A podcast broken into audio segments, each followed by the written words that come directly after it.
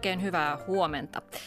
Me emme anna nyt mitään moppausohjeita tässä ohjelmassa, emmekä puhu pelkästään vain siivoamisesta. Ja siivoaminenkin on vähän väärä sana kuvaamaan tätä konmaria. Pitäisi puhua pikemminkin kodin raivaamisesta puhtaaksi kaikista turhista roinista. Ja konmarihan sinänsä on vain yksi metodi kodin tavaratulvan hallintaan, mutta puhutaan nyt aluksi tästä konmarista. Ja joka tapauksessa tämän asian taustalta paljastuu aikaamme kuvaavia asioita. Millainen suhde meillä on tavaraan, millainen murros kulutusyhteiskunnassa on tällä hetkellä todennäköisesti tapahtumassa. Mutta ensin pieni lyhyt tietoisku Konmarista niille, jotka nyt ovat tähän päivään asti selvinneet koskaan kuulemasta tätä, tästä asiasta. Konmari-sanahan on yhdistelmä nimestä Marie Kondo. Ja kuka sitten on Marie Kondo? Hän on nuori japanilainen nainen, joka kertoo jo pienenä tyttönä ihastelleensa sisustuslehtien kauniita ja avaria koteja ja tutkineensa myös äidilleen tulevia siivoukseen liittyviä lehtiä. Japanissahan siisti koti on perinteisesti ollut hyve. Ja Maria tyttö alkoi sitten jo lapsena siivota perusteellisesti omaa huonettaan ja siirtyi sitten siivoamaan tomerasti myös sisarustensa huoneita ja lopulta kävi juurta jaksain läpi koko kodin ja, ja teki havaintoja tavaroiden järjestelyistä. Tällainen siivousfanaatikko olisi kiva saada kyllä omaankin kotiin kylään. Ja nyt aikuisena Kondo johtaa supermenestyvää ammattijärjestämisen yritystä. Ja se, miksi me täällä kaukana Pohjolassakin hänestä tiedämme, johtuu tietysti siitä, että hänen kirjoittamansa kirja Konmari, siivouksen elämän mullistava taika, siitä on tullut hitti kaikkialla. Meillä Suomessakin sitä on myyty yli 50 000 kappaletta ja maailmalla yli 6 miljoonaa. Ja tässä kirjassa Mario Kondo vakuuttaa, että kohdattuaan lukemattoman määrän ihmisiä, joille on opettanut kodin siistimistä, hän on varma, että kodin perusteellinen uudelleenjärjestäminen ulottuu lopulta myös elämän tyyliin ja asenteeseen. Se on mullistava kokemus. Mikään ei ole sen jälkeen enää ennallaan. Hän kertoo kirjassaan, että kun ihmiset ovat siivoneet kotinsa perusteellisesti ja raivanneet sen sellaiseksi, että se tavara, mikä sinne jää jäljelle, on vain sellaista, joka tuottaa heille iloa. Niin heidän elämän asenteensa on muuttunut iloisemmaksi ja, ja he ovat myös tehneet isoja elämänmuutoksia tämän asennemuutoksensa myötä. Joku on saanut itsensä irtisanoutumaan työstään ja perustamaan yrityksen, josta on koko ikänsä haaveillut. Joku kertoo vasta nyt oppineensa näkemään, mitä todella tarvitsee elämässään ja on saattanut jopa heittää negatiivista energiaa tuottavat ihmiset ulos elämästään ja vaihtaneet jopa puolisoakin tämän prosessin aikana. Tämä voi tietysti olla myös vaarallinen prosessi, jos tähän lähtee. Ja nyt kun me tästä kolmarista puhutaan, niin ei tosiaan tarkoiteta mitään imuroimista ja ja uusien säilytyslaatikoiden nostamista, vaan paino on sanalla perusteellinen kodin uudelleen järjestäminen. Mira Ajoniemi, tervetuloa Yle Radio yhteen. Sinä olet Karkkilasta, olet esikoiskirjailija itse asiassa. Ensi viikolla sulta ilmestyy uusi kirja nimeltä Loistava järjestys. Kiitos, kyllä. Niin perehdyt siinä ö, kodin järjestämiseen, mutta sulla tämä siivous into alkoi tästä Konmarista, kun nostit tämän kirjan ja, ja sä oot toteuttanut omassa kodissasi tämän hänen suosittelemansa metodin siihen raivaamiseen. Niin kerro vähän siitä, että millainen se prosessi sun kodissa oli. Joo, ihan mielellään mulla tämä koko ajatus lähti siitä, että halusin muuttaa pienempään kotiin puolison kanssa, kun lapset oli lähteneet omilleen opiskeluiden perään ja etsin jotain tukea ja apua tällaiseen totaaliseen tavaran raivaukseen. Ja löysin siinä vaiheessa sitten tämän Marie Kondon kirjan, Konmari.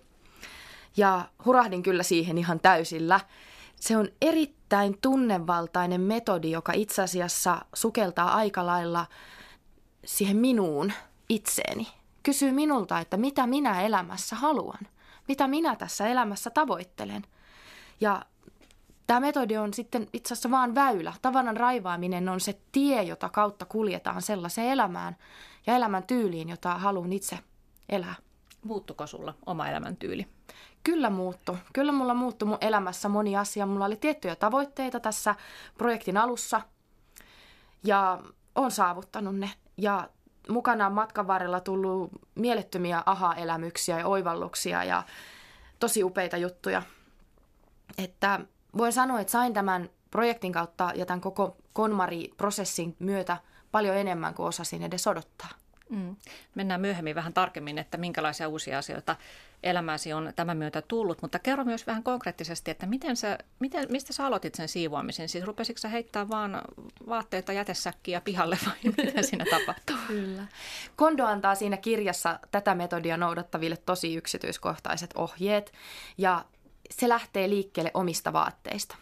Kaikki vaatteet kerralla vaatekaapista ulos ja ne otetaan yksitellen käteen ja kysytään itseltä, tuottaako tämä minulle iloa. Joka ikinen vaatekappale, joka ikinen kodin esine otetaan yksitellen käteen. Tuottaako tämä minulle iloa? Mm. No, mutta entäpä jos on joku talvitakki, joka nyt ei suoranaisesti ole mikään ilonaihe, mutta se lämmittää kuitenkin ja ei ole varaa ostaa uuttakaan, niin ei kai sitä kannata heittää sitten pois. Isänikin aina sanoi, että käytti tällaista sanontaa, että ei paras, mutta ainoa. Että kyllä se tuottaa iloa silloin siellä pakkasessa, kun on joku talvitakki päällä. Että sitä iloa voi löytyä muustakin kuin siitä visuaalisesta kauneudesta tai että tämä on joku design-takki. Se on vaan takki ja se on lämmin takki ja sä voit pukea sen päälle, niin ihan mukavaa 10 asteen pakkasella. No kuinka paljon kodista lähti tavaraa sun tapauksessa ulos? Ähm, en ole koskaan ollut mikään keräilijä tai hamstraaja. Että luulisin, että mun lähtötilanne oli ehkä keskimääräistä helpompi, mutta kyllä se muutos on silti ollut ihan valtava, varsinkin esimerkiksi vaatekaapissa. Et ketkä on käyneet mun luennoilla tässä vuoden mittaan, niin ovat nähneet näitä ennen ja jälkeen kuvia. En pysty sanoa säkkilukumääriä tai muuta tällaista, mutta se muutos on ollut merkittävä. Ja nyt sulla esimerkiksi vaatekaapissa on vain muutamia hyviä vaatteita, mitä käytät säännöllisesti. Joo, tämän, tämän jälkeen, kun kaikki oli raivattu turha pois ja sellainen, joka ei tuota iloa, niin, niin lähin toteuttaa esimerkiksi vaatteissa tällaista kapselivaatekaappi-ajatusta, jossa on pieni lukumäärä keskenään yhteensopivia mun maun mukaisia vaatteita. Aha, mitä tämä kapseli tarkoittaa? No se on tämmöinen amerikkalainen jo kymmeniä vuosia vanha ajatus siitä tiiviistä yhtenäisestä puvustosta, että siitä kannattaa myös jokaisen vähän lukea lisää, ketkä on kiinnostunut pukeutumisesta, niin mennä se, nettiin ja tutustua. Tämä Mutta se, kysymys, se on vanha että... idea, se ei ole mitään uutta ja modernia. Niin. Ja varmaan se on juuri näin, että tämä ikuinen kysymys, että mitä laittaisin päälle, niin se itse asiassa helpottuu, kun niitä vaatteita on vähemmän valittavana. Kyllä. Öö, Ilana Aalto, sä oot kulttuurihistorian tutkija perhelähihistoriaan perehtynyt tarkemmin, mutta toimit Turussa myös ammattijärjestäjänä. Toteutatko sä käytännössä asiakkaidesi kotona tällaista konmarittamista, että jokainen esine käydään läpi ja mietitään, että tuottaako tämä sinulle iloa vai ei? No kyllähän se käytännössä käy tosi paljon juuri sen kautta, että jokainen tavara käydään läpi ja siis minähän en konmarimenetelmää käytä, kun en ole virallinen konmarikonsultti, en tietenkään. Mutta et, et ihan niin kuin ammattijärjestäjien menetelmät on hyvin samanlaisia, että kaikki tavarat otetaan pois siitä järjestettävästä tilasta ja jokainen käydään läpi ja mietitään yhdessä sen asiakkaan kanssa, että palveleeko se niitä hänen tarpeita tai hänen tavoitteitaan elämässä. Tavarathan voi niin kuin sekä olla esteenä että olla niin kuin avittamassa sitä elämäntyyliä, jota me havitellaan. Ja mietitään sitä sen kautta sitten. Ja sitten tehdään myös siinä samalla se järjestys, joka palvelee sitä ihmistä parhaiten. Et tosi paljon keskustellaan erilaisista asioista ja ihmiset kertoo niistä tavaroista ja mitä ne on ja mistä ne on tullut ja minne ne vois mennä. Ja, ja se on niin kuin todella paljon myös sitä niin kuin vuorovaikutusta siinä niiden tavaroiden kautta. Keitä sun asiakkaita on? Miehiä, naisia, minkä ikäisiä? No kaksi pääryhmää on. Sanotaan, että 95 prosenttia asiakkaista on naisia, jonkun verran myös pariskuntia, mutta yhtään yksittäistä miestä ei ole vielä mulla ollut asiakkaana. Mutta lapsiperheet ja sitten sellaiset eläkeikää lähestyvät tai hiukan sen toisella puolella olevat naiset. Eli nämä kaksi ryhmää on sellaisia, joilla on ehkä ne akuuteimmat tavaraongelmat. Lapsiperhe nyt on tunnetusti paljon tavaraa, mutta sitten myös nämä eläkkeelle jäävät ihmiset, niin heillä saattaa olla kolmen talouden, ehkä useammankin talouden tavarat siellä kodissaan. Et on omia aikuisten lasten jälkeensä jättämät, sitten on omien vanhempien tavarat tulleet tavalla tai toisella heidän haltuunsa. Ja voi olla sitten vielä muitakin tämmöisiä sukulaisilta tulleita, että he on usein ihan niin kuin heidän talot ja vintit ja kellarit ja varastot pullistelee sitä kamaa. Tuossa Mira mainitsit, että tosiaan tässä Konmari-kirjassahan annetaan yksityiskohtaisia neuvoja siitä, että miten se koti sitten kannattaisi järjestellä. Ja siellä on ehkä vähän semmoisia huvittaviakin piirteitä ehkä kertoo japanilaisesta kulttuurista, että tällaisen pätkän voisin tästä lukea, että Kolmarikirjasta, että oletko koskaan tehnyt jotain hyvässä uskossa, mutta saanutkin myöhemmin tietää, että olet aiheuttanut sillä vahinkoa toiselle. Olet siis toiminut välinpitämättömästi ajattelematta toisen ihmisen tunteita. Monet meistä kohtelevat sukkiaan jokseenkin samalla tavalla. Tämä ajatus siitä, että sukillakin on tunneelämä ja ne pitää taitella tietyllä tavalla, jotta ne eivät siellä laatikossa sitten armottomasti törmäilisi toisinsa, niin se on tietysti ehkä meille vähän vieras, mutta tota, kuinka paljon sä noudatit just näitä yksityiskohtaisia neuvoja, että hänhän muun muassa tässä vaatekaapin järjestämisessä antaa neuvon, että, että vaatteet pitäisi ripustaa sinne vaatekaappiin tietyssä pituusjärjestyksessä niin, että se vaatetangon sisältö ikään kuin kevenee oikealle päin, että pitkät vaatteet vasemmalle ja siitä sitten lyhenee. Että se aiheuttaa mielialassa sellaista kohentumista, kun sä avaat se vaatekaapin sen sijaan, että se vaaterivistö laskisi oikealle päin. Oletko ihan näin mm. tarkkaan toteuttanut tätä? Olen toteuttanut hyvin tarkkaan tarkkaan näitä ohjeita ihan jo sen takia, että olen visuaalisti. Mun mielestä värijärjestys on kaikessa tosi levollinen järjestys, joten totta kai mulla on vaatteet henkarissa värijärjestyksessä, kirjat kirjahyllyssä värijärjestyksessä on itse asiassa ollut jo ennen jopa tätä konmarimetodia, että kyllä se visuaalinen symmetria ja tasapaino, niin on se mukavaa kodissa myös siellä kaappien ovien sisällä. Ja tämäkin, että onko, onko sukilla tunteita, millä tavalla niitä kohtelet. Täällä Suomen kulttuurissa mä oon kääntänyt sen arvostamiseksi ja kunnioittamiseksi sitä kohtaan, että mitä minulla on. Että jos minä olen tänne kotiini hankkinut tiettyjä esineitä, niin mä kohtelen niitä arvostavasti ja on kiitollinen joka päivä siitä, että mulla on ollut mahdollisuus ostaa itselleni tällaiset kengät tai olen voinut saada tällaiset lautaset keittiööni ja kohtelen niitä kunnioituksella ja arvostuksella ja pidän niistä hyvää huolta. Tällainen tavaroiden arvostaminen varmaan puuttuu aika paljon ihmisiltä. Että kun se tavaraa on niin paljon, niin jos menee rikki, niin otetaan uusia. Että sitä tietysti voisi suoda lisääkin ihmisille. Joo, kyllä minullakin ennen tätä konmarin löytämistä, niin sukkahousut oli yhdessä mytyssä jossain kassin pohjalla ja sieltä yritettiin kaivella. Täytyy myöntää, että sen jälkeen kun silittelin ne kaikki sukkahousut sileäksi ja taittelin riviin, niin on paljon mukavampi valita sieltä kaapista aamulla, mitä pukee. Mm, ja aikaakin menee vähemmän. Tuota, Ilana Aaltoksa käytö suomalaisissa kodeissa ammattijärjestäjän ominaisuudessa, niin mitä sä näet siellä? Minkälaisia koteja? Minkälaista tavaratulvaa? No itse asiassa mä näen tosi monenlaisia koteja. Siis osa niistä kodeista voisi olla suoraan sisustuslehdessä.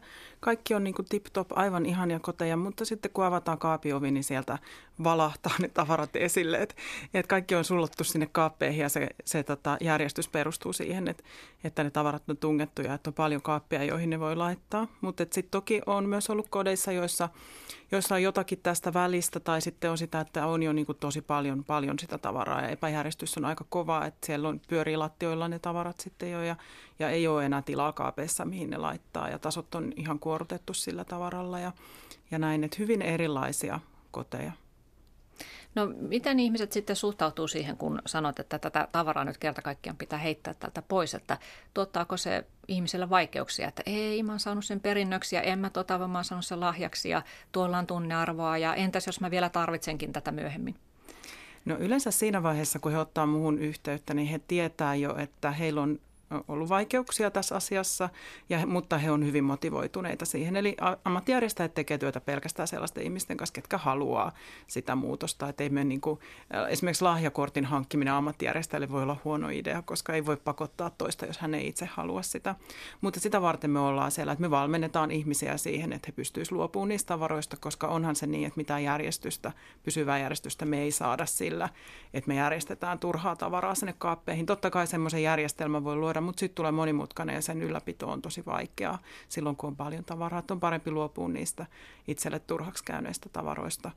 Ja pitää vaan just ne, jotka tuottaa iloa tai on olennaisia siinä omassa elämässä, miten sen sitten kukakin haluaa, haluaa muotoilla. Hmm. Oletko sä kohdannut sellaista kaaosta, josta japanilainen Maria Kondo kertoo tässä Konmari-kirjassaan, että muun muassa yhden asiakkaan luota, niin hän sai lähtemään 245 litran jätesäkillistä tavaraa.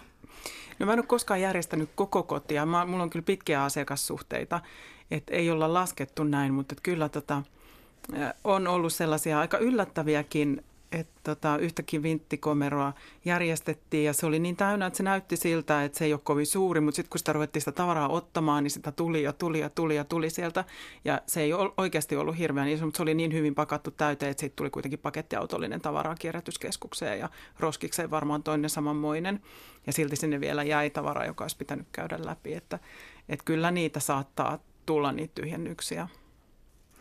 No miten ihmiset sitten selittelevät sitä tavaramääräänsä tai onko heillä tarve jotenkin selittää, että miksi minulla nyt on päässyt tällainen sotku tänne syntymään ja miksi minä tarvitsen ulkopuolisen ihmisen tätä selvittämään? No kyllä he siitä juttelee, että mistä ne on tullut. Kyllä mä kysyinkin, koska se on tavallaan tärkeää myös keskustella niistä syistä, että miksi ne tavarat on tullut ihmisen elämään ja miten sitä voisi estää sitten jatkossa, että samalla tavalla ei uudelleen käy. Ja sitä pohditaan aika paljonkin, että osa on ostanut ne tavarat, osa on saanut ne, osalle on, ne on tullut pyytämättä ja yllätyksenä jostakin. Et, et usein se on semmoinen pitkä prosessi ja me ei kiinnitetä siihen hirveästi huomiota, kun ne tulee sillä tavara kerrallaan ja ja niihin niin kuin liittyy yleensä jotakin positiivista, kun ne tulee meidän elämään. Meillä on niin kuin hyvä tarkoitus siinä, että miksi me hankitaan niitä tavaroita. Me ajatellaan, että, että ne on kivoja tai ne tuo meille jotakin helpotusta johonkin erilaisiin härpäkkeitä hankitaan hirveästi sitä myötä. Ja sitten pikkuhiljaa vaan se tavaramäärä kasvaa. Meillä ei hirveästi ole ollut malleja, ennen kuin nyt vasta ihan viime vuosina siihen, että, että siitä tavarasta pitäisi myös hankkiutua eroon. Tai ehkä vielä parempi, että sitä ei ensi sijassakaan pitäisi hankkia niin paljon kuin me ollaan menty hankkimaan. No Miira Ahoniemi, kun sä raivasit oman kotisi konmari kuntoon, niin tuliko mitään tunteellisia yllätyksiä vastaan? Että oliko joistain asioista, joita tiesit, että sä et niitä tarvi, mutta tota, tuntui, että oli hirveän vaikea luopua? Kyllä varmaan jokaisella sellaisia on ja on yrittänyt hyvin määrätietoisesti käsitellä niitä asioita, että miksi, miksi mä olisin tähän, tähän tavaraan kiintynyt mitä tunteita tässä esineessä on. Ja sen tunteen ja sen ajatuksen käsittelyn kautta niistä kyllä pääsee sitten myös irti ja yli. Että mä oon henkilökohtaisesti sitä mieltä, että tunne siteitä tavaroihin ja esineisiin ei pitäisi liittää. Et, et mitä enemmän sitä asiaa työstää ja pohtii, niin sehän on aika järjetöntä kuitenkin. Miksi siihen sitten usein liitetään kuitenkin tunnetta siihen tavaraan? Niihin on aika paljon sellaisia, että voi olla tilanteita, että ihminen liittää jonkun tietyn tilanteen, jossa sen lavaran on esimerkiksi saanut niihin tunteisiin. Esimerkiksi esine, jonka sä saat häälahjaksi, niin sä voit aina ajatella, että tämä on mulle muisto siitä hääpäivästä ja jotenkin se häiden ja romanttisen hetken muisto ja tunne on siinä esineessä – ennen kuin alkaa loogisesti ajatella, että no tämä on kumminkin hirvittävän ruma vaasi, jota mä oon pitänyt 20 vuotta kaapin perällä, enkä missään nimessä laittaisi tätä esille. Mm. Et onko se oikeasti järkevää sitä tun- tunnetta, jota ei ehkä sit todellisuudessa edes ole, niin säilyä? Onko se vaan sitten kuvitelmaa? Tai onko se sitten sitä, että ei kehdata heittää pois, että ajatellaan, että se lahjan antaja sitten loukkaantuu, jos se huomaa yksi päivä, että hei, missäköhän se on se vaasi, minkä hän on antanut. Niin, ja ne tunteet, ne voi olla myös häpeää, ne voi olla pelkoa, ne voi olla menettämisen pelkoa, monenlaista tuskaa. Mutta myöskin mulla oli tuo, vaatteita, jotka tuotti mulle iloisia muistoja. Mutta kun tämä mekko vaan ei enää mahu päälle, vaikka mulla on ihan mielettömän monet hauskat bileet tämän kanssa. Ne on mm. myös sellaisia, joista saattoi olla vaikea luopua, mutta sitten tajusin, että kiitos siitä, kiitos niistä ajoista ja nyt eteenpäin. Mutta sä sanoit, että sä oot tosiaan tehnyt aika minimalistiseksi sun esimerkiksi vaatekaapin sisällön ja kerroit, että, että tuo käsilaukku, joka sinulla on nyt tänään mukanasi, niin se on ainoa. Mm. Sä oot kerta kaikkiaan heittänyt kaikki pois ja tulla vain yksi käsilaukku, ja tämähän on aika harvinaista, täytyy myöntää ö, naisille. Niin useinhan tietysti meille myydään sitä tavaraa ikään kuin, että näin sä voit ilmentää sun identiteettiä ja tyyliä ja, ja ostaa tämä, niin tyylisi täydentyy. Mutta sä oot pystynyt nyt muuttamaan itsesi immuuniksi tälle tarpeelle, että sä et enää ajattele siitä sillä tavalla. Tähän suuntaan pyrin. Konmari ei ole minimalistiin johtava metodi. Konmari ja Marie Kondon ohjeet sanoo sinulle, että säästä kaikki, mikä tuottaa iloa. Ja mä tein näin. Mm. Sen jälkeen mä totesin, että tätä iloa tuottavaakin on minulla aika paljon ja lähdin pohtiin, että hetkinen, että mistä tässä on kyse. Että ehkä sitten myöskin ihminen ei voi haalia kotiinsa kaikkea, mikä on kivaa. Pitää myös pitää se kohtuus ja järki. Ja siinä vaiheessa lähdin sitten konmarin jälkeen menemään sinne minimalismia kohti, sellaista kohtuullisuutta kohti. Sen takia vähän pelkään sanaa minimalismi käyttää missään yhteydessä, koska moni liittää sen askeettisuuteen ja sellaiseen karuun elämään. Itse ajattelen sillä kohtuullisuutta ja sellaista järkevää tavaroiden ja esineiden määrää. Ja tästä kirjoitan paljon mun loistava järjestyskirjassa, joka julkaistaan ensi viikolla. Yksi sellainen juttu, että tässä Ilana sanoit, että 95 prosenttia sun asiakkaista on naisia ja voisin kuvitella, että myös Konmari kirja lukee aika paljon naiset ja se kodin järjestyskin ikävä kyllä usein on naisten harteilla. Niin miten sitten perhe saataisiin mukaan, että jos nyt haluaisi toteuttaa siellä kotonansa tällaisen perusteellisen raivaamisen, niin siinähän täytyy puuttua myös perheenjäsenten tavaroihin.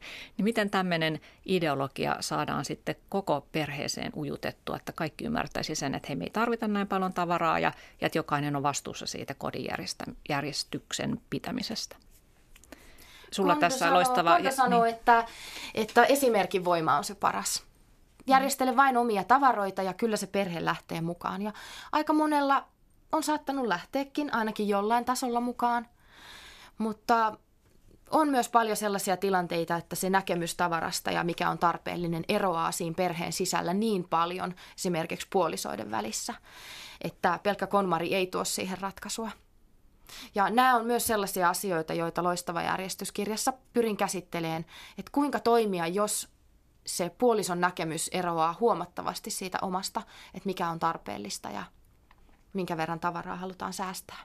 No kuinka toimia? Kerropa nyt se kaikille. kuinka toimia? niin. Mun mielestä ensinnäkin huomioida se, että jokaisella on kuitenkin vastuu omista tavaroistaan. Jos puolisolla on paljon henkilökohtaisia esineitä, niin puolisolla on myös vastuu niiden tavaroiden ylläpitämisestä, niiden järjestelystä, niiden säilyttämisestä ja myös niiden säilyttämisestä aiheutuneista kustannuksista. Mm-hmm. Siinä on monta astetta. Tavara on taakka ja tavaraan liittyy velvollisuus ja se, ketä sen tavaran haluaa säilyttää, niin sen on myös kannettava se velvollisuus. Mitä sä Ilana sanoisit tähän, että miten saada perhe mukaan siihen uuteen järjestyksenpitoon? Keskustelun kautta.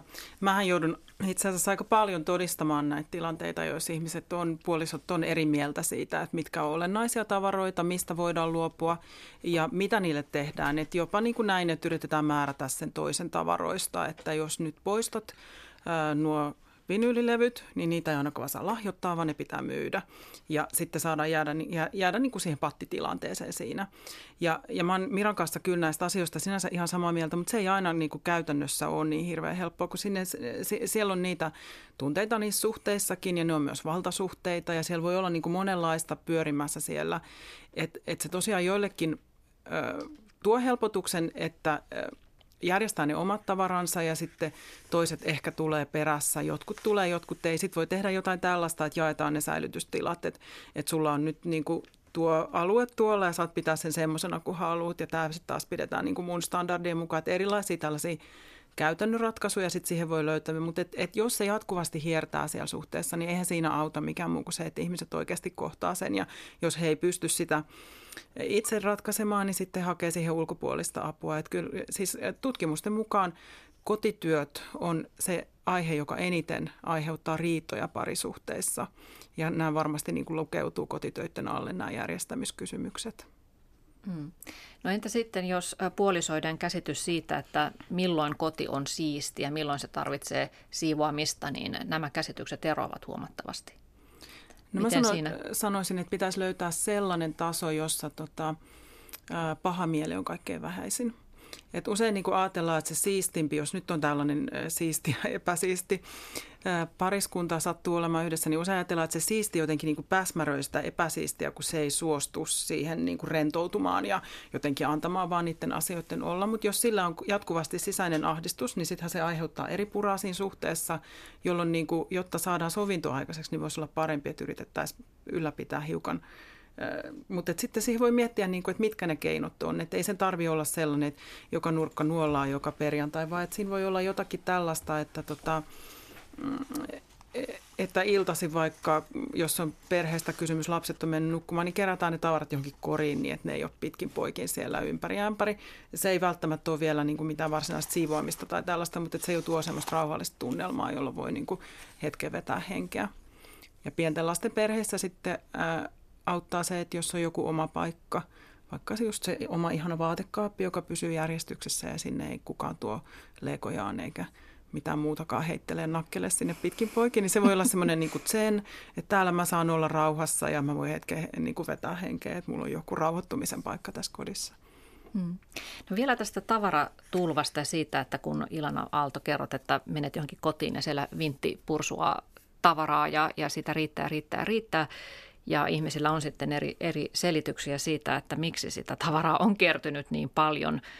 Niin onko ihmisessä tavallaan sitten, niin onko se evoluutiossa ihmisen koodattu joku tämmöinen tarve, että sitä tavaraa luontaisesti kerätään, että se on joku tämmöinen suoja ympärillä, että mä oon varustautunut tähän elämään. Huomaat sä niin sukupolvien välillä jotain eroa siinä tavaran hamstraamisessa?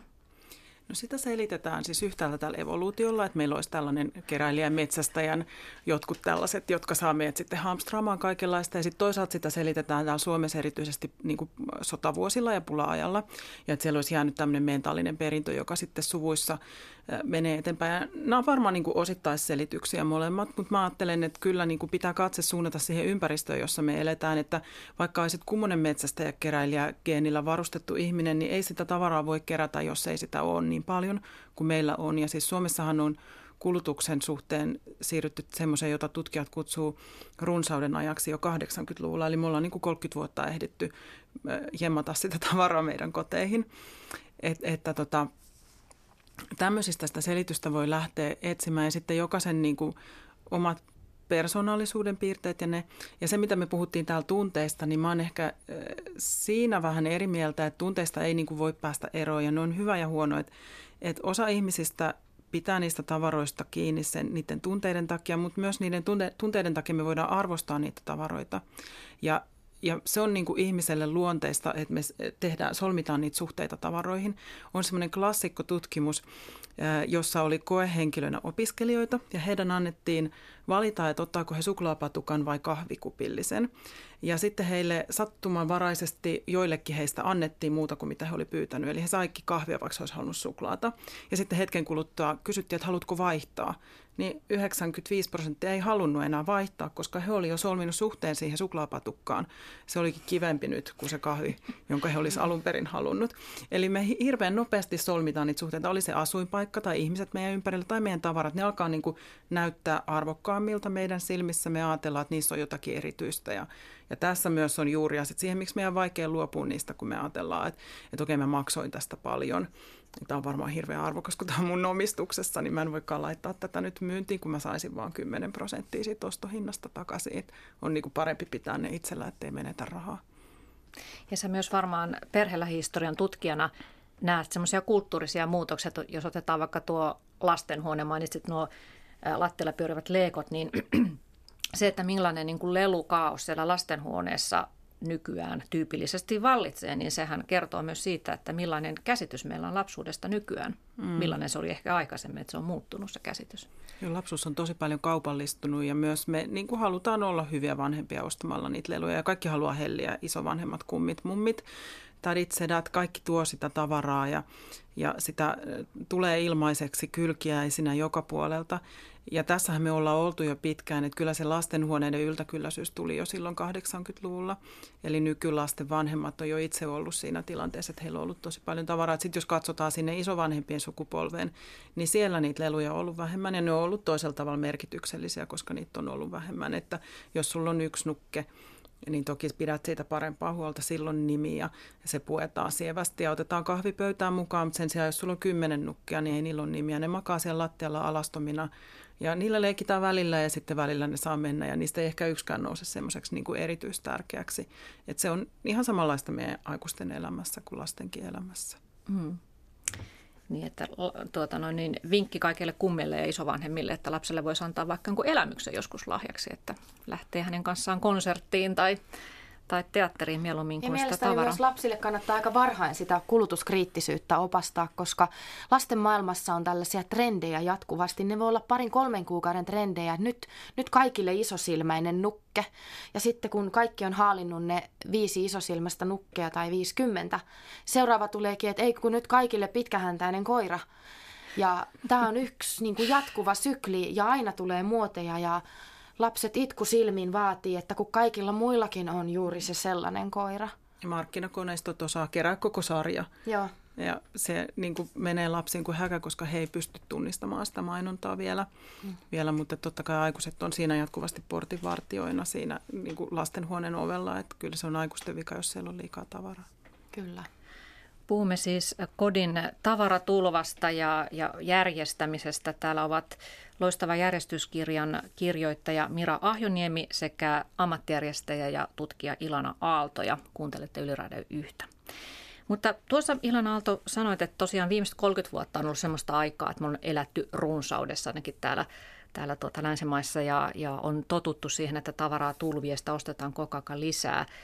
Niin onko se myös ö, jotenkin muuttanut ihmisten tämmöistä niin kuin käsitystä siitä, että miten, mikä on kurja järjestys ja kontrolli siinä elämässä, kun he tämä ammattijärjestämisen puumihan on nousemassa myös, että se siivoaminenkin ulkoistetaan, kun eivät, ei enää osata omin neuvoin säilyttää sitä järjestystä. Niin liittyykö se tähän, että juuri siihen, että kun tavaraan on totuttu niin paljon, niin se on myös höllentänyt sitä käsitystä siitä, että miten mä pidän kurjaa järjestystä tässä elämässä ja hallitsen sitä No mä ajattelen, että joo, tavallaan, että tota, mitä enemmän, mitä monimutkaisemmaksi asiat käy, niin sitä monimutkaisempia järjestelmiä tarvitaan ja sitä vaikeampaa niiden hallitseminen on. Eli jos ajatellaan, että ihmisellä on 30 vaatetta, niin se on aika sama sitten, minkälainen se järjestys siellä kaapissa on. Ne 30 vaatetta löytyy sieltä joka tapauksessa. Mutta jos ihmisellä on 300 vaatetta, niin silloin hän jo rupeaa tarvitsemaan erilaisia järjestelmiä ja systeemejä sen kaiken paljouden ylläpitämiseksi. Tämä on oikeastaan niin kuin kaikessa yhteiskuntaelämässä näin, että mitä monimutkaisemmaksi systeemit käy, niin sitä, sitä enemmän ne vaatii vaivaa niiden ylläpidot ja muut. Et, että ehkä ihmisillä vaan niin kuin, no jos ottaa historiasta esimerkin, niin voisi sanoa, että se tavaramäärä, mikä meillä on, niin on aivan käsittämätön. Ehkä aurinkokuninkaalla oli yhtä paljon tavaraa kuin kellä tahansa meistä nykyään, mutta hänellä oli niin kuin koko palvelus, hovi siellä täynnä palvelijoita, jotka piti huolta hänen tavaroistaan. Eli se ei ollut yksinä yksi ihminen, joka niitä tuhansia, ehkä kymmeniä tuhansia tavaroita yritti hallita, vaan siellä oli niin kuin apuväkeä tekemässä sitä. Että ei me olla oltu tällaisessa tilanteessa. Minusta on ihan luonnollista, että meidän on vaikea pitää sitä tavaramäärää kurissa, kun sitä on niin paljon. On ehdottomasti samaa mieltä. Yksi ihminen ei pysty huolehtimaan valtavasta tavaramäärästä. Se tavaramäärä pitää olla kodissa sellainen, josta jaksaa huolehtia. Hmm. Niin Marie Kondohan kirjoittaa, että että kun on paljon tavaraa, niin ensimmäisenä ihmiset ajattelevat, että tarvitsen uuden säilytysjärjestelmän, uuden kaapin kenties. Ja se on väärä vastaus. Oikea vastaus on se, että tavaraa vaan pois sieltä kotoa. Mm. Tuota, puhutaan sitten vähän tästä henkisestä vaikutuksesta, mikä kodin raivaamisella ja jos nyt otetaan tämä konmari esimerkiksi, niin mitä ihmiset ovat siinä kokeneet, niin Mira Ajoniemi, kerro vähän tarkemmin, mitä alussa vähän sivusitkin, että että miten sun henkinen elämäsi ja ajatusmaailmasi on muuttunut sen myötä, kun sä oot vähentänyt tavaraa kodista? Tavarat kotona, ne on taakka. Moni ei ole ymmärtänytkään, kuinka suuri taakka ne on, vaikka ne olisi siellä kaapissa järjestyksessä, kun niitä vaan on niin paljon. Tässä Facebook-ryhmässäkin, jossa kirjoitan, niin moni sanoo, että siinä vaiheessa, kun sitten ne kaapit on alkanut tyhjentymään ja, ja pääsee eroon kaikesta tarpeettomasta, niin tuntuu kuin valtava taakka hartioilta tippuisi pois. Et se on yksi asia, miksi tämä vaikuttaa niin paljon, että vapautuu energiaa ja voimavaroja muihin asioihin elämässä. Konmarimetodi vielä erityisesti on todella tunnevaltainen metodi. Ja se pistää kerta kaikkiaan pohtimaan sitä omaa elämää. Siinä heti alussa täytyy miettiä sitä omaa elämähistoriaa, hyväksyä se, sanoa sille kiitokset, miettiä sitä omaa elämää eteenpäin ja erityisesti miettiä niitä omia tarpeita ja sitä omia toiveita ja sitä omaa, omaa arvostusta, että mihin asioihin haluaa sen aikansa käyttää. Mihin, mihin sulla itselläsi on vapautunut nyt enemmän energiaa ja aikaa? Sen Varmaan ainakin Facebookissa kirjoittelemiseen. ja kirjan kirjoittamiseen. Ja kirjan kirjoittamiseen. mä halusin itse tällä ihan jo fyysisesti tilaa ympärilleni tällä pro- prosessilla, mutta myöskin halusin esimerkiksi itselleni vähän elämään lisää tällaista naisellisuutta. Halusin, että mulla olisi vaatekaapissa vaan vaatteita, joita mä pidän sellaisena viehättävinä. Ja että minulla olisi koruja, joita minä käytän, niin nyt ne kaikki on helposti oikeasti saatavilla. Että muistan ottaa korvakorutkin aamulla korvaan, kun ne on siinä järkevässä paikassa, eikä niitä joudu penkomaan jostain lokeroiden pohjalta. Mm. Ja löytyy vielä oikeat paritkin Kyllä. korviksille. Tuota, tästä mä haluaisin kertoa tästä Konmarikirjasta yhden tämmöisen konkreettisen esimerkin, että miten tämä, voi tämä siivousprosessi vaikuttaa henkisesti. Kondo kertoo tässä kirjassaan esimerkin nuoresta naisesta, joka oli tilannut häneltä ammattijärjestäjän palvelun ja, ja tämä naisen koti lainehti tavaraa. Siellä oli vaatteita lattialla asti ja niitä roikkui jopa verhotangoissa asti ja kirjoja, lehtiä, papereita pursusi kaikkialla. Ja sitten kun tämä Maria Kondo kysyi tältä naiselta, että mitä sä nyt oikeastaan haluat saavuttaa tällä kodin järjestämisellä, niin asiakas vastasi, että haluaisin elää naisellisempaa elämäntyyliä, vähän niin kuin Mira sinäkin sanoit. Ja sitten Maria alkoi kysyä, että no mitä se tarkoittaa. No sitä, että koti olisi kuin siisti hotellihuone, että siellä olisi sängyllä pinkkipäiväpeitto ja katossa kristallikruunu ja aina kun hän tulee töistä, niin hän voisi rentoutua aromikylvyssä ja kuunnella klassista musiikkia ja joogata. Ja ympärillä olisi sellainen kiireetön tilan tuntu ja epäjärjestys ei kahlitsisi häntä. Mutta tämäkään ei vielä riittänyt Maria Kondolle, vähän jatkoi kysymyks- kyselemistä, että miksi haluat rentoutua kylvyssä, miksi sä haluat jookata, no haluan rentoutua, että voin aamulla mennä virkeämpänä töihin ja haluan pudottaa painoa, niin no miksi sä haluat äh, mennä virkeämpänä töihin ja miksi sä haluat pudottaa painoa. Ja tällä tavalla jatkoi sitä kyselemistä, jolloin päästiin siihen ytimeen, että mitä se itse asiassa se ihminen tarvitsee, mitä hän haluaa ollakseen tyytyväinen, mitkä asiat hänelle tuottaa iloa. Ja tässä sitten tämä esimerkki, anteeksi, nainen niin todella raivasi tämän kotinsa ja nythän sitten joka päivä, kun hän tulee töistä, niin jookaa siellä avarassa huoneessaan ja ottaa kylvyn. Ja, ja hän kertoo, että hän elää nyt onnellisempaa ja tasapainoisempaa ja ennen kaikkea läsnä olevampaa elämää kuin ennen tätä siivous projektia. Ja näiden kysymysten kautta hän varmasti löysi kanssa sen oman sisäisen motivaation tehdä elämään muutoksia, tehdä kotiin muutoksia. Ja ihan nykypäivänäkin onnellisuustutkijat, monet psykologit ja filosofit sanoo, että yksi avain onneen ja onnellisuuteen elämässä on löytää se oma sisäinen motivaatio. Löytää ne asiat, jotka oikeasti tuottaa itselle iloa ja onnea ja elää sen mukaista elämää. Että tämä on metodi, jolla se sisäinen motivaatio ja sitä kautta elämän ilo ja onni löytyy. Tästä Konmari-kirjasta, josta muuten nyt on just tullut uusi kuvallinen versio tänä syksynä, niin siitä on tullut iso maailmanlaajuinen hitti, kuten alussa puhuttiin. Ja Japanissa on tähän liittyvä oma TV-ohjelmakin ja, ja Yhdysvalloissa puhutaan jo kultista.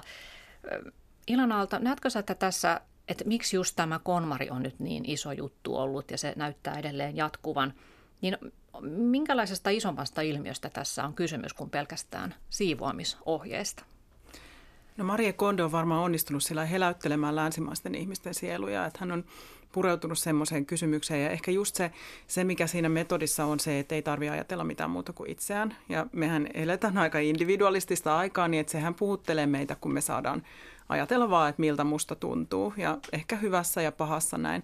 Että nämähän on ollut tällaiset kodiraivausjutut jo aika pitkään pinnalla, että ammattijärjestäjä ja ammattikuntahan syntyi 80-luvulla Yhdysvalloissa, jolloin myös siellä siihen samaan aikaan syntyi tämä nykyinen elämäntapa minimalismiliike. Eli, eli siellä niin kuin oltiin jo siinä tilanteessa, tavaraa oli niin paljon, että tuli tällaisia erilaisia ratkaisuja siihen.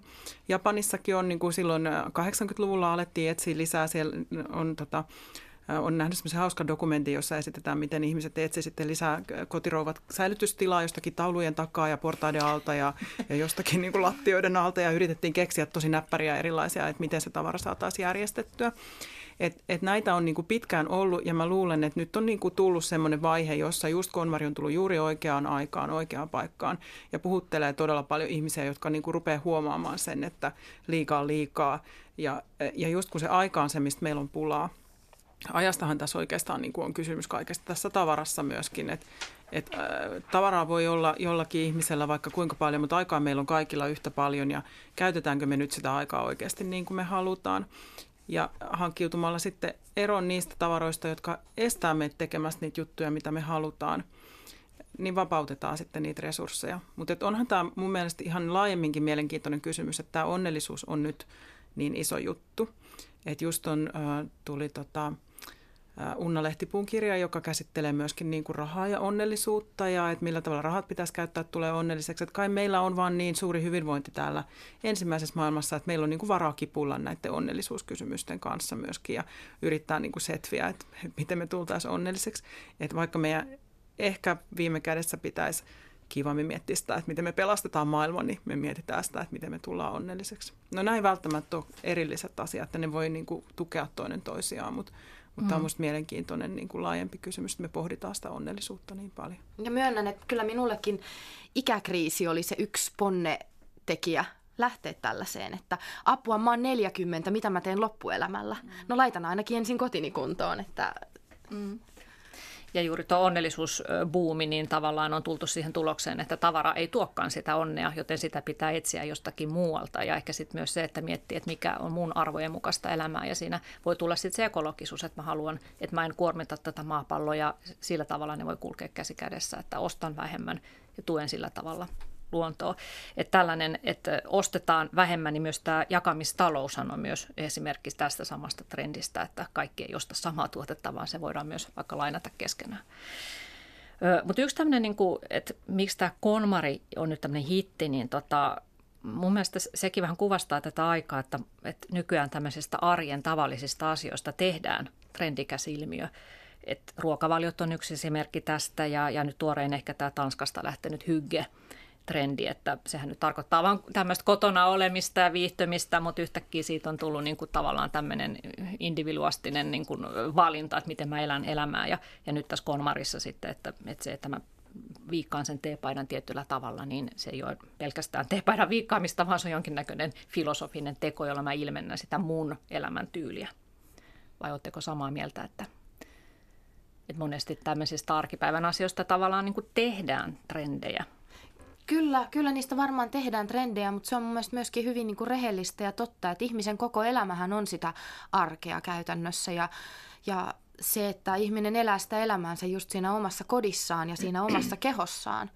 Että huomataan, että, että arjen onni tai myöskin arjen niin kuin ahdistus, niin ne voi olla aika pienistä tällaisista arkisista teoista ja muutoksista kiinni. Kyllä. Tässä tuota loppupuolella voitaisiin puhua sitten vähän, tuota ekologia tuossa sivuttiinkin, niin tästä kierrätysasiasta, koska hiukan erikoista tässä kolmarilmiössä on se, että ainakaan tässä ensimmäisessä kirjassa, jonka itse olen lukenut, niin siinä ei juurikaan puhuta mitään siitä, että mi, mihin se tavara sitten viedään. Jätesäkkeihin vaan, mutta mitä sitten, heitetäänkö vaan roskikseen. Et jotenkinhan ne pitäisi nyt kierrättää. Se kierrättäminen ilmeisesti Japanissa ei ole vielä kovin... Ö, niin kuin hyvissä kantimissa, mutta esimerkiksi täällä Suomessa niin suomalaisethan heittää joka vuosi yli 70 miljoonaa kiloa vaatteita ja tekstiilejä pois ja, ja kaikkihan siitä ei tietenkään mene hyötykäyttöön. Tässä tuota Anna Mummi kirjoittaa lähetysikkunassa, että oletteko huomanneet, kuinka maailma on täynnä varastointiliikkeitä, eli self-storageja. Mikähän niissä, mitä niissä on ja miten moni sitten – Miten moni kuolinpesä niitä sitten siivoaa? Eli tämä on tietysti yksi, yksi tuota noin niin ilmiö tässä, tämä vara, pikkuvarastojen vuokraaminen, että, että tuota, sinne sitten tavarat, mutta mihin ne sieltä sitten menee? Törmäät se Ilona Aalto tähän, että kun se menet järjestää kotia, niin sitten ne kertookin, että ei tämä vielä tässä ole kaikki, että meillä on vielä tuolla varastokin. Kyllä törmään, kyllä törmään. Aika monilla on ja voi olla useampiakin varastoja tai voi olla, että perheenjäsenillä on omia varastojaan, että on vaikka aikuisiellä muutettu yhteen ja sitten osa tavarasta on viety sinne varastoon tai on tullut niitä perintöjä tai muita.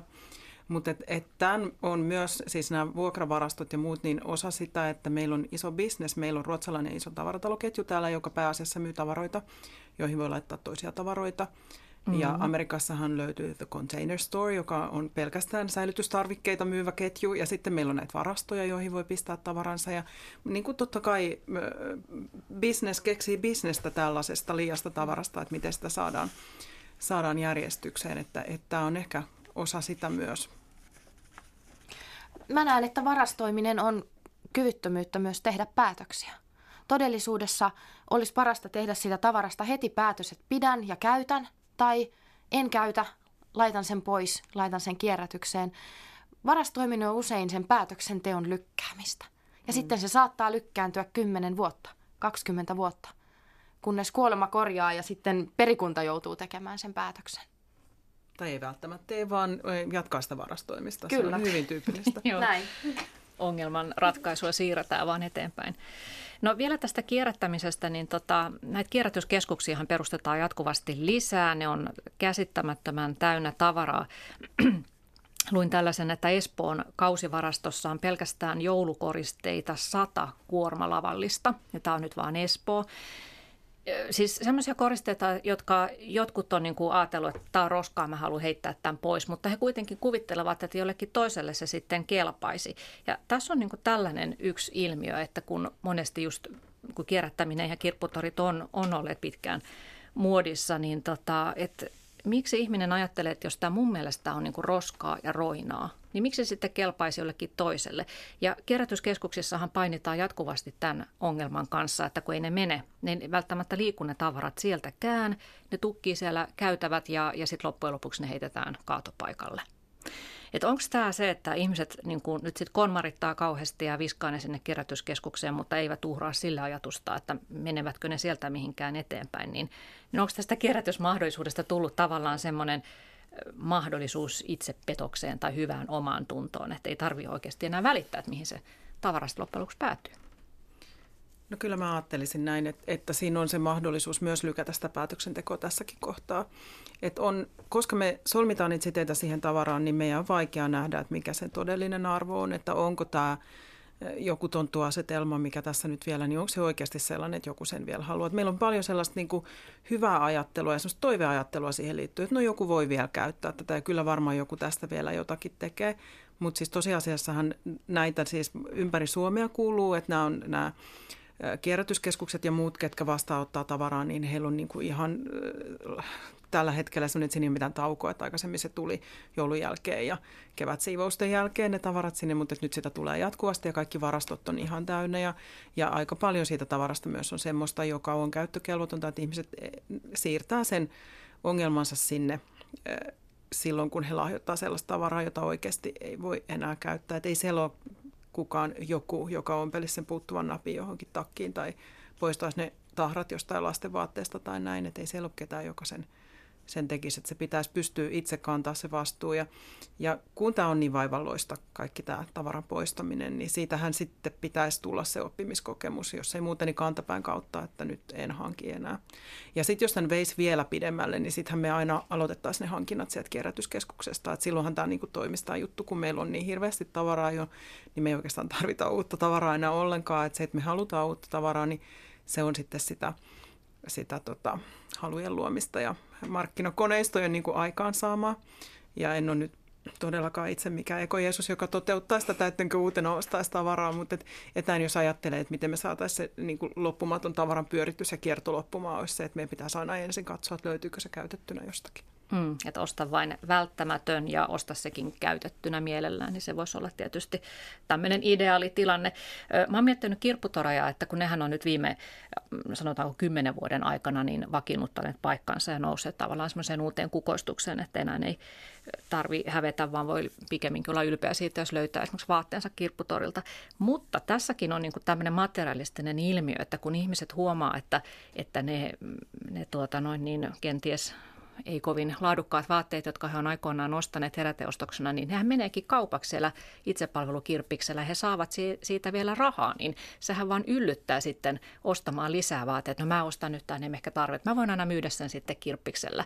Ja sitten aina jokaisen uuden oston, sehän menee sitten heti tehtaalle tietoa, että tehkää tätä tuotetta lisää. Nyt se meni taas kaupaksi ja sitten se menee siellä kirpparilla ja lopulta ehkä menee kaatopaikalle se tavara. Mutta tässä on ihan sama niin kuin ilmiö, että oli se sitten kirpputori tai ei, niin niin tämä tämmöinen niin tavaran kerääminen ja ostaminen. Joo, kyllä se vastuu mm. pitäisi osata ottaa jo siinä tavaran hankkimisvaiheessa, että kun on siellä kaupassa ja tekee mieli jotain, niin miettii, että onko valmis kantaa tästä vastuun tästä tuotteesta pitkäaikaisesti. Ja jos tuntuu, että tämä on vain lyhytaikaiseen käyttöön hetken halu, ehkä se kannattaa kuitenkin sitten jättää ostamatta ja palata sinne omalle vaatekaapille tai omiin varastoihin tutkimaan, että mitä sieltä löytyy. Mut ei, ole, ei ole niin helppoa, koska me ollaan ihan äärimmäisen taitavia muuttamaan meidän halut tarpeiksi ja kuvittelemaan, että me tarvitaan niitä asioita, joita me oikeastaan halutaan. Kyllä. Et, et se, sitä voi niinku ajatella, että et noisen pitäisi mennä, mutta sit se on tosi vaikea viedä sinne arkeen kuitenkin. Joo. Mä oon koittanut paljon näissä mun varsinkin loistava järjestysryhmässä puhua sen asian puolesta, että opetelkaa erottaa ne halut ja tarpeet toisistaan. Lähetysikkunan on tullut tällainen viesti Piha-nimiseltä nimimerkiltä, että kiinnostaisi tietää, miten kapselivaatevaraston luoneet saavat puhtaat vaatteet riittämään, koska olisi hyvä pestä täysiä koneellisia ja vaatteethan likantuvat töissä ja niin edelleen. Että onko kaikki vaatteet sellaisia, jotka voi pestä samalla kertaa?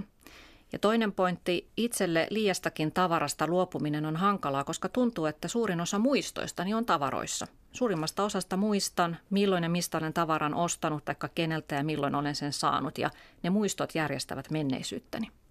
Mutta vastaa Mira ensin tähän kapseli. Sulla on tämä kapselisysteemi, niin tota, miten sun vaatteet riittää? Riittää mainiosti. Siis jos mulla on vaikka kolmet housut ja viisi paitaa, niin siinähän on jo kahdeksi viikoksi vaatetta.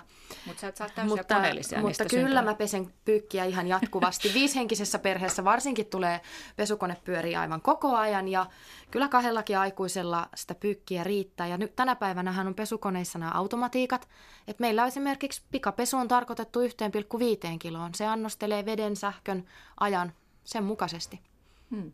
No vastaatko sinä Ilana, että kommentoit tätä, tätä tuota, kuuntelijan mietettä siitä, että muistot ovat tavaroissa ja ne muistot tavallaan järjestää sitä omaa menneisyyttä mielessä?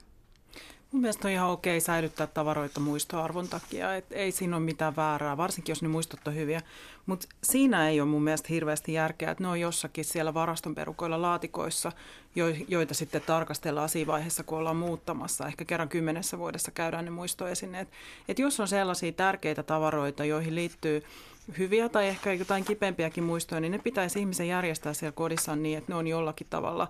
Sanotaan nyt, että olet harrastanut joskus jotakin urheilulajia ja sulla on hirveän määrä niitä mitaleita, niin nehän voisi laittaa jotenkin kivasti esiin sinne sen sijaan, että ne on tuupattu jonnekin, jonnekin sinne perukoille tai mikä tahansa niin, että se tuottaa sulle sit sitä iloa joka päivä eikä vaan kerran kymmenessä vuodessa. Sitten vielä yksi kommentti kuuntelijalta. Apollo 2016 kirjoittaa, että Konmari on kaiketti tähän aikaan erikoisen myyvä trendi. Pula- ja lama-aikana ei onnistuisikaan. Ihmiset addiktoituvat helposti myös tavaroihin, niin myös niiden vatvomiseen. Haluamme vain ulkoista muutosta, ettei tarvitsisi pohtia syntyjä syviä.